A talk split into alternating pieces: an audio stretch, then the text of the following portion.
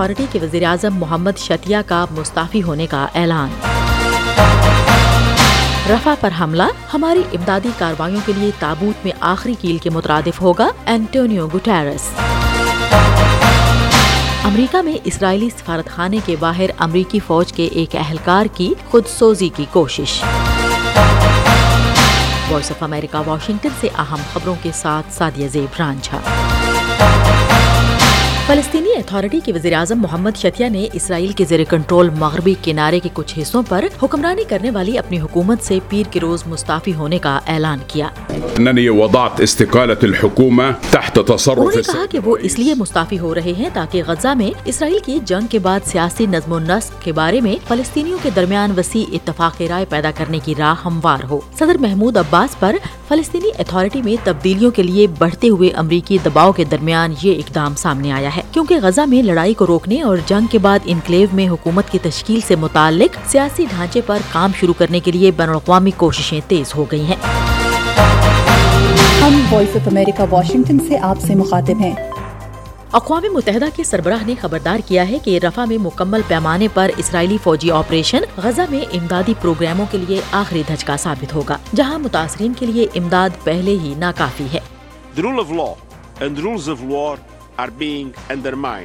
Geneva میں اقوام متحدہ کی انسانی حقوق کونسل سے خطاب کرتے ہوئے اینٹونیو گوٹیرس نے کہا کہ غزہ کے جنوبی شہر میں ایک ہماگیر حملہ نہ صرف وہاں پناہ لینے والے دس ہزار سے زیادہ فلسطینی شہریوں کے لیے انتہائی خوفناک ہوگا، بلکہ یہ ہماری جانب سے جاری امدادی کاروائیوں کے لیے بھی تابوت میں آخری کیل کے مترادف ہوگا۔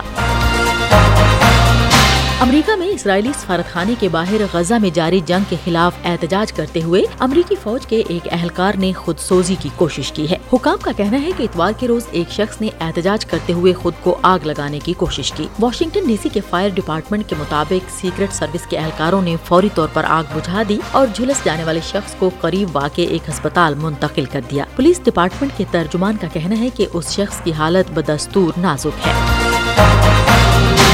وائس آف امریکہ واشنگٹن سے آپ سے مخاطب ہیں۔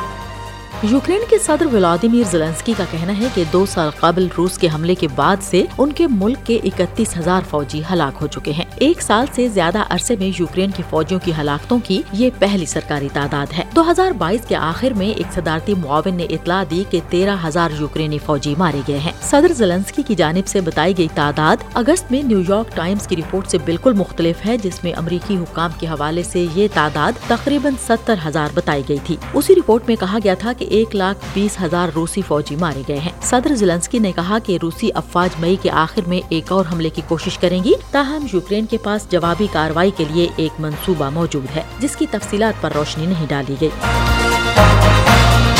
پولینڈ کے کسانوں کی جانب سے یوکرینی زرعی اشیاء خوردنوش کی درامد کے خلاف مظاہروں کی ایک نئی کڑی میں اتوار کے روز مال بردار ریل گاڑی کی آٹھ بوگیوں سے مکئی کو پٹریوں پر گرا دیا گیا۔ پالش کاشتکار یوکرین کے ٹرکوں کو بھی اپنے ملک میں داخل ہونے سے روک رہے ہیں تاکہ وہ اپنے مشرقی پڑوسی سے سستی درامدات کے خلاف غیر منصفانہ مسابقت کے خلاف احتجاج کر سکیں، جس سے وارسا اور کیف کے درمیان دوستانہ تعلقات خراب ہو رہے ہیں۔ کیف نے پولینڈ پر زور دیا ہے کہ وہ سرحد پر یوکرینی اناج گرانے والوں کو سزا دے۔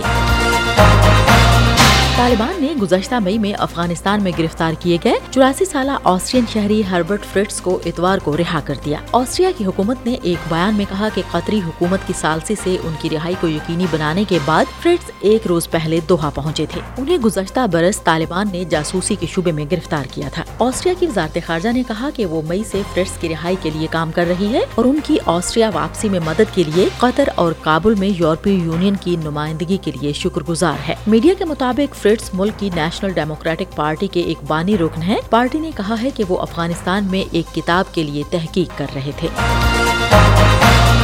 مزید خبروں اور اپڈیٹس کے لیے وزٹ کیجیے ہمارے social media handles V O A Urdu اور ہماری website Urdu V O A dot com. Voice of America, Washington کی اردو سروس سے خبروں کا یہ بلٹن اب ختم ہوتا ہے۔ میں ہوں سادیہ زبران جھا اور ایڈیٹر تھیں بہجت جلانی